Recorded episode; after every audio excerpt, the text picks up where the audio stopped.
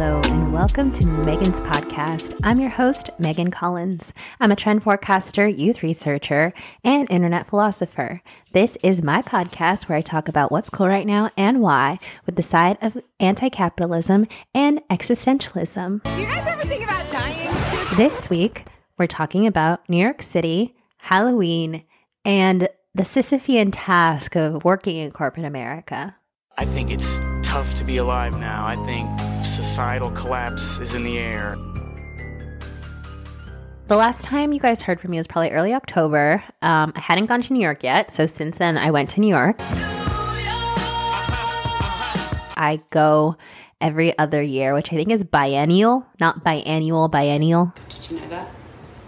Really? Yeah. And now you know because it's my super short show. I used to go for work all the time and I don't go for work anymore, but it's important for me to go for a few reasons. I would say I think it's good.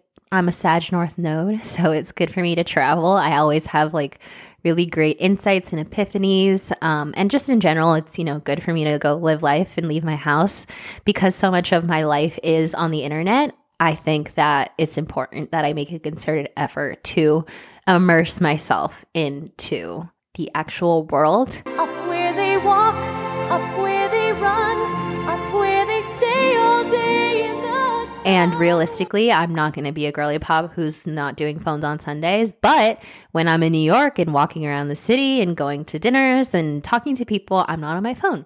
So I'm going to continue to do that. My biennial trip to NYC. I might have to change it due to global warming so I can actually experience fall. It wasn't really fall there. The leaves had just started to change. There was like a touch of orange. It was pretty cold and nippy, but not too cold. So it was just kind of unpleasant cold, but not cold enough that I could wear my cutest sweaters, you know? But it's like Jay Z says concrete bunghole where dreams are made up. There's nothing you can do. So I went with my friend Mary. We arrived on Thursday. We left here super early Thursday morning and we stayed at the Walker Hotel in Tribeca.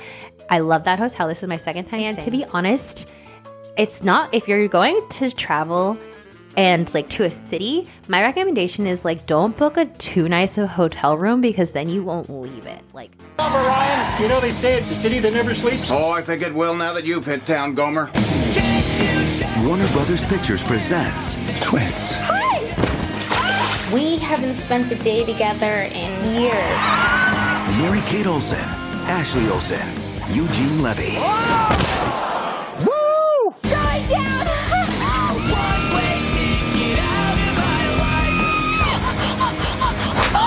Snap out of it.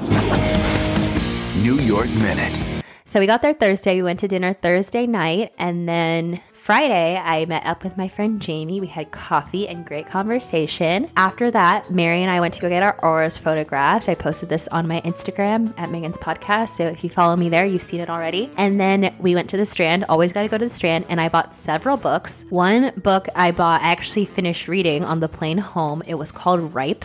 I really liked it. I wouldn't say I enjoyed reading the book, but I really liked it. It's really sad and uncomfortable and tense, but it's a great book.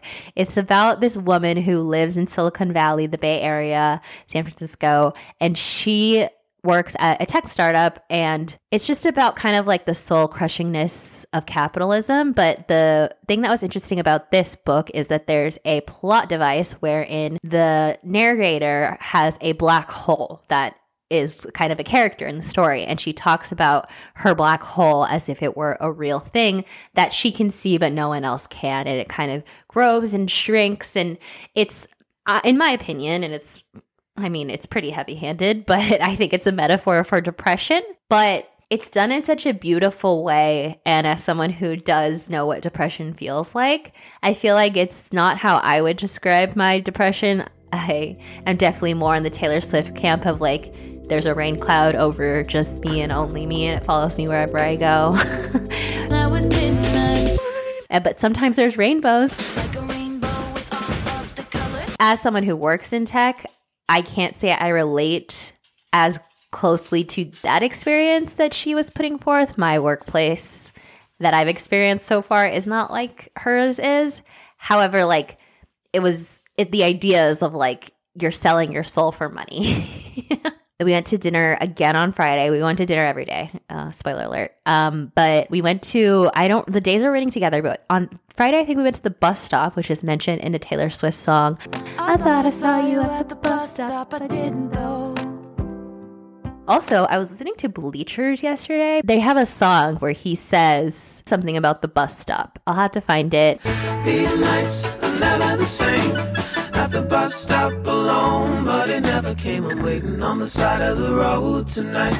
I thought I saw you at the bus stop, I didn't though. But it never came. But didn't though. But he's actually talking about a literal bus stop, whereas Taylor, people think, is talking about the bus stop, the restaurant. So could be a coincidence, could be an Easter egg. Who knows? That's kind of where I'm at with Taylor. There's people right now who believe that she's going to drop Reputation tonight or tomorrow. And then Saturday, I went to this thing called That Dinner Thing, run by one of my coworkers, Sierra.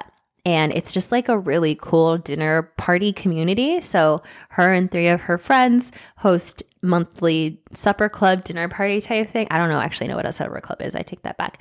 Dinner parties essentially. So you buy a ticket and you bring a friend and you sit and you talk and you meet new people. They had people give toasts. They cook a menu and they serve you a five course menu. It it was great and I highly recommend. It was like one of my favorite things I did while I was in the city. And I went to Brooklyn. I haven't been to Brooklyn in a in a minute.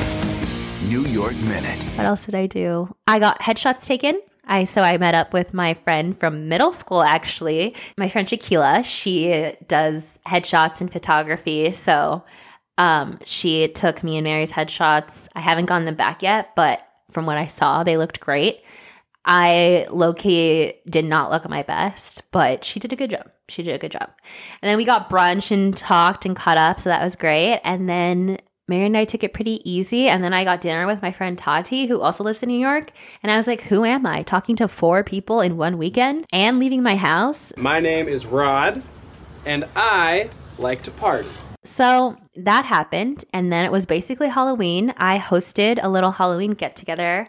I don't want to say it was a full blown party, but we played beer pong. Um, a lot of my fave people came and it was it was cool to see them meet each other you know i i always that that's what people do at parties but i always forget that that's kind of what happens and like these people who i always talk about are meeting the people i always talk about you know so that was fun and yeah, that's Halloween. I'm getting kind of bored of talking about myself. So, should we just dump into? So, let's talk about what's up this week. The other day, I was listening to one of my favorite podcasts, Into It with Sam Sanders, and it's the last episode of this show. And I'm like, WTF. And I'm sure that he talks about this, but between New York and falling asleep on my own podcast listening, I didn't know that this was happening. It was just like a huge shock. You know, it just felt like, boom, your favorite show's canceled. Remember that used to happen all the time? That hasn't happened to me in forever. Like, usually you know now that it's not coming back. I was just like, oh, damn. And I recommend Sam's podcast on here so much. So definitely go listen to Vibe Check because low key Vibe Check was better, anyways. Um, but I am excited to see what Sam does next. I hope he still does a podcast because Vibe Check is obviously great and amazing, but it feels like more of like the personal side of Sam. And I like how free it is, but I also think like the more corporate world of journalism and news needs people like Sam. So I'm hoping that if he wants to, obviously, he still has a more like, I don't know, commercial facing podcast that's less personal to him and, you know, less his personal opinions. But I mean, I'm excited to see whatever he does. It'll be cool. But for me personally, selfishly, I liked listening to him on my podcast feed. And I'm like, now there's going to be a hole in my listening schedule, and it's not great. Another unfortunate piece of news is Rosanna and Mr. I think it's Rosanna at least, and Mr. Beast are feuding. So if you don't know who those people are, no worries. They're famous on YouTube. That's the only reason I know who they are. Mr. Beast is like the biggest YouTuber, and you probably have seen him if you've been on YouTube. You just don't know who he is, but he does all of the big stunts that go super viral on the platform right now. I think most recently he went super viral for curing a bunch of people's blindness. He hosted like a huge squid game. But right now he's in the news because one of his videos that he did was hide and seek in SoFi Stadium with a bunch of famous creators. And this creator, Rosanna, who had been a participant in this, was on a different show's podcast called E3, I believe, which is Ethan, who used to be with Trisha on the Frenemies podcast. But he's kind of like the Ryan Seacrest of the YouTube ecosystem, I would say, where people go on his show to like talk, you know, and he's like the guy you go and talk about your internet experience with. And she spilled tea that she actually placed third in the hide and seek competition. However, Mr. Beast and his team edited it to make it look like she got out way earlier. And the top three was all like the YouTube boys, like Logan Paul. And she was like, I was super annoyed by this because like I was good and like I cared and I'm competitive and I wanted to win and I was proud of getting third. And low key, I see both sides, but I think it doesn't matter. I oftentimes I think when there's something like this happens, people are like, he shouldn't have done that. And they think it's just about like the outcome. But I think that and this is 100% me speculating.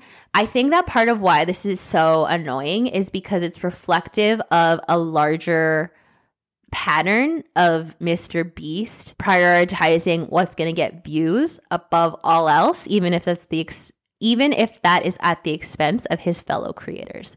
And also, this is a thing where it's like he's kind of doing them a favor by putting them in his video because it's like free advertising. I mean, they're also bringing their audience, but he's his ob- audience is just so massive that it's like you don't want to be on bad terms with the biggest YouTuber on the platform, but also he doesn't give a shit about it seems like portraying what actually happened. He just wants to make sure it's watchable content. And so it's like, is that why he's number one? Is that why he has this huge audience that he has? So it's this thing where it's like, I completely see why he would have made this decision to put the top three as he did, because also, if he wants people to watch through to the end, I imagine that people are watching for their favorite YouTuber and will drop off when their favorite YouTuber is eliminated. And he probably did a cost benefit analysis. And it honestly was probably just the ones with the most followers who made it through to the end.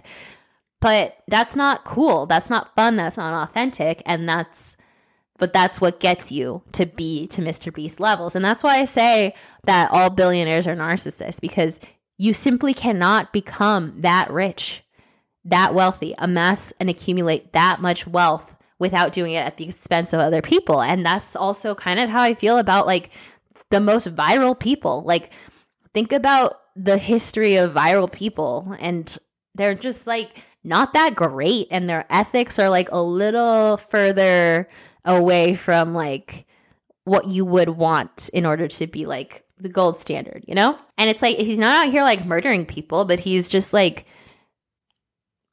he's he's skirting the line of what's appropriate because that's honestly what he's being rewarded to do by culture, by the platform, by money, by wealth, by success, by fame, by clout. And we can talk about what's right and what's wrong and who's to blame. But at the end of the day, until we fix our culture that lets men and encourages white men to continue to do shit like this, nothing's going to change. It's just going to continue to happen in different forms that'll be harder to articulate why it's wrong. I was going to talk about Halloween, but I feel like knowing me, this episode isn't going to get out into the world until like December. And then you guys are like, Halloween, bitch. Because like I had my Halloween get together on Sunday, the 29th, and l- tell me why I went to Target to get a few last minute things for the goodie bags. And Target was like, bitch, Halloween is over. It's Christmas. We're not doing Thanksgiving this year. We're skipping straight to Christmas. They were literally setting up Christmas like it was Santa's workshop in there. Literally, they gaslit me. I like got home and I was like, should I just put up a Christmas tree right now? Like, I'm starting to look at ornaments. Like, I, I feel behind. Like, I thought I was going to get a jump start this year, and I feel like I'm already behind the Christmas game. But I'm just going to tell you my Halloween highlights because I think they're actually random and niche enough that you haven't heard them by now. I really liked people who dressed up as Justin and Haley. I know that was like the go to easy costume, but that, I think that's why I liked it. And also, it was just funny. And I like the idea of Justin having to see everyone dressed up as him acting stupid. If I was going to dress up as a meme this year and like I had like the time to nail it, I would have done plane Karen. Um, that motherfucker, I am telling you right now, that motherfucker is not real. Like that would have been amazing. Rachel Lindsay, who is kind of, I think she's a sports commentator now, podcast host. She used to be a lawyer. She was the bachelorette, the first black bachelorette, and she married the guy who she chose, Bryan, from her season. She showed up to Halloween dressed as Rihanna in the Super Bowl, pregnant. And that was how she announced her pregnancy. Amazing. That is exactly like, that was just like chef's kiss of like, I'm obviously not Rihanna, right? But I'm going to she did the exact she achieved rihanna levels of cool at her fame level. Talented brilliant incredible amazing show-stopping spectacular never the same totally unique completely not ever been done before unafraid to reference or not reference put it in a blender. She said boom i'm pregnant bitch. I loved it. Amazing. And i don't think she said i don't think i've ever heard rachel say bitch. And then the last thing is that billie eilish gen z singer songwriter extraordinaire, was seen leaving a party holding hands with Devon Lee Carlson. And if you don't know who Devon Lee Carlson is, Devon Lee Carlson is Oh, I'll link in the show notes. Actually, I wrote about who Devon Lee Carlson is, so I'll link that. But I'll also tell you, she is a influencer, model, and entrepreneur, I guess. So her and her mom and sister own a phone case brand that I actually use called Wildflower Cases, and it's really popular. Like all the LA girlies use it, and she's kind of like an LA on the scene it girl. I feel like she's kind of like the Julia Fox of LA, if that makes sense.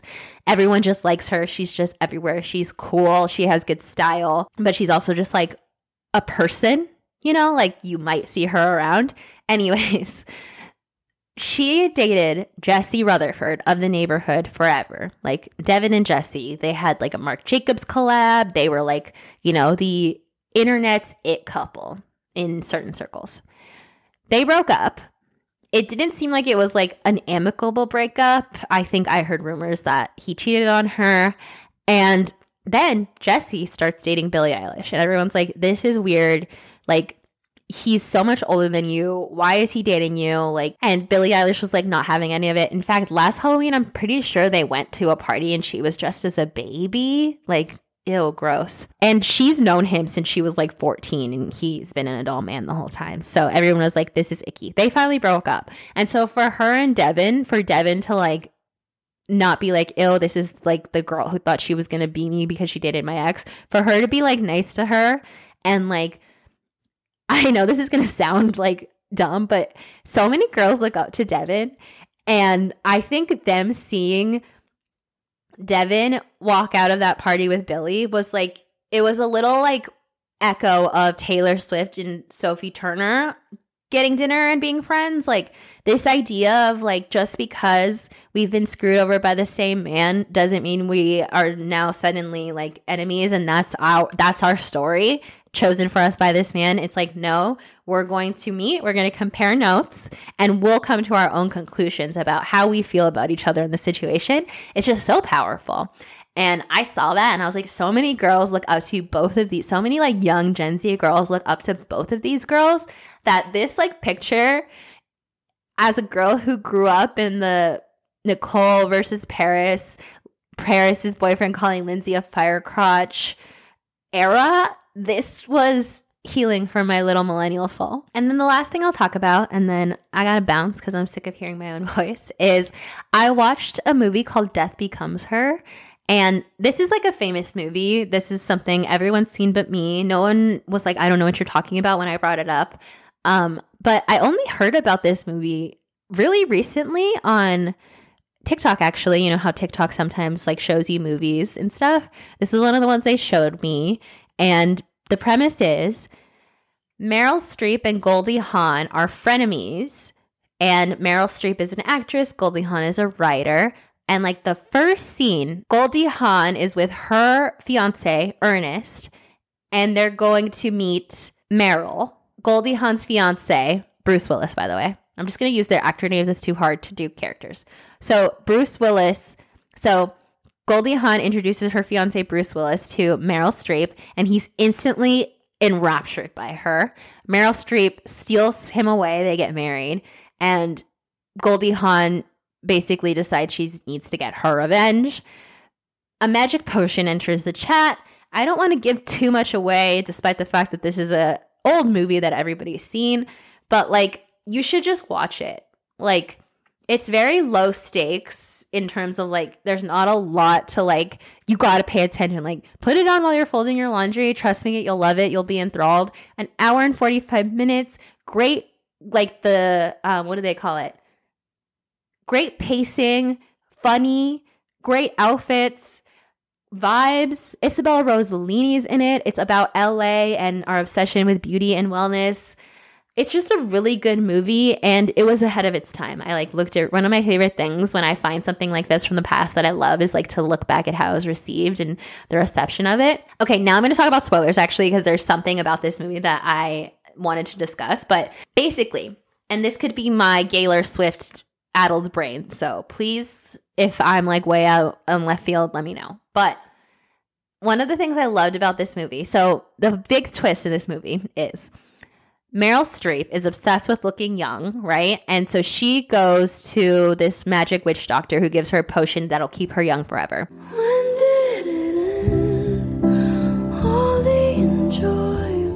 Meanwhile, and it's part of her revenge for stealing her husband, Goldie Hawn is plotting with the husband who's now miserable and hates being married to Meryl.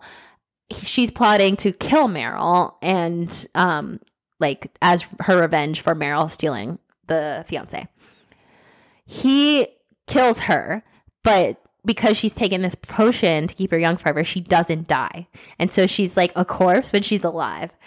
And yada, yada, yada, madness ensues. Both Goldie and Meryl end up as undead corset, undead corpses destined to live the rest of their lives out together. And they like got over their frenemy beef and like turns out that like Goldie used to bully Meryl, and Meryl was jealous of her, and that's why she stole her boyfriend. So they worked it out. And it's kind of like a love story between the two women. And the last scene is them, like, in their quote unquote old age, because, like, obviously they're, like, you know, already dead. So they're not aging like humans, but they're, like, you know, it's been 37 years and they're bickering like an old married couple. And for me, the subtext of this is like, this is giving these two are in love the whole time. Like, I don't know, anytime there's a girl consistently stealing her bestie friend's boyfriends, to me, that's just a sign that you love bestie friend and you want to kiss her, but you can't. So you're going to kiss someone who's kissed her. Like, I have never, ever, ever found any like the minute a guy is dating one of my friends, he's like a brother to me. Like it's just like something something happens where you're just like there are no longer a sexual being in any way shape or form. So even that's just like weird to me that you would even go there with like your girlfriend's boyfriend. and then two, for it to happen consistently, like a pattern that's pathological. If every time your friend knows you like a guy, she goes after him. Uh, and, and also, I'm pretty sure that's the plot of Jennifer's Body, which I haven't seen. But in the podcast I was listening to where they were discussing it, they were saying that that's part of how they knew that Jennifer was in love with Amanda Seyfried because she was always killing the boys. She was always stealing her boyfriends or killing them or whatever. They actually did get to live happily ever after. Although I did watch a video where Goldie Hawn was talking about an alternate ending, and I think the alternate ending is a little more about the meaning of life versus beauty and youth. But I also see why they couldn't push it that far because, you know, Overton window and people weren't ready for that conversation yet. But I think they're ready now. And actually, my roommate Victoria sent me that they were remaking Death Becomes Her as a musical. To be honest, I won't be watching. Um, this makes sense to me though because apparently the apparently the drag community really loves Death Becomes Her, and it makes sense when you like watch the movie and look at all the costuming and all of that. But I think that the most interesting parts of this film were kind of lost on culture at the time. So I'm hoping we do a revisiting because I think it could be really interesting.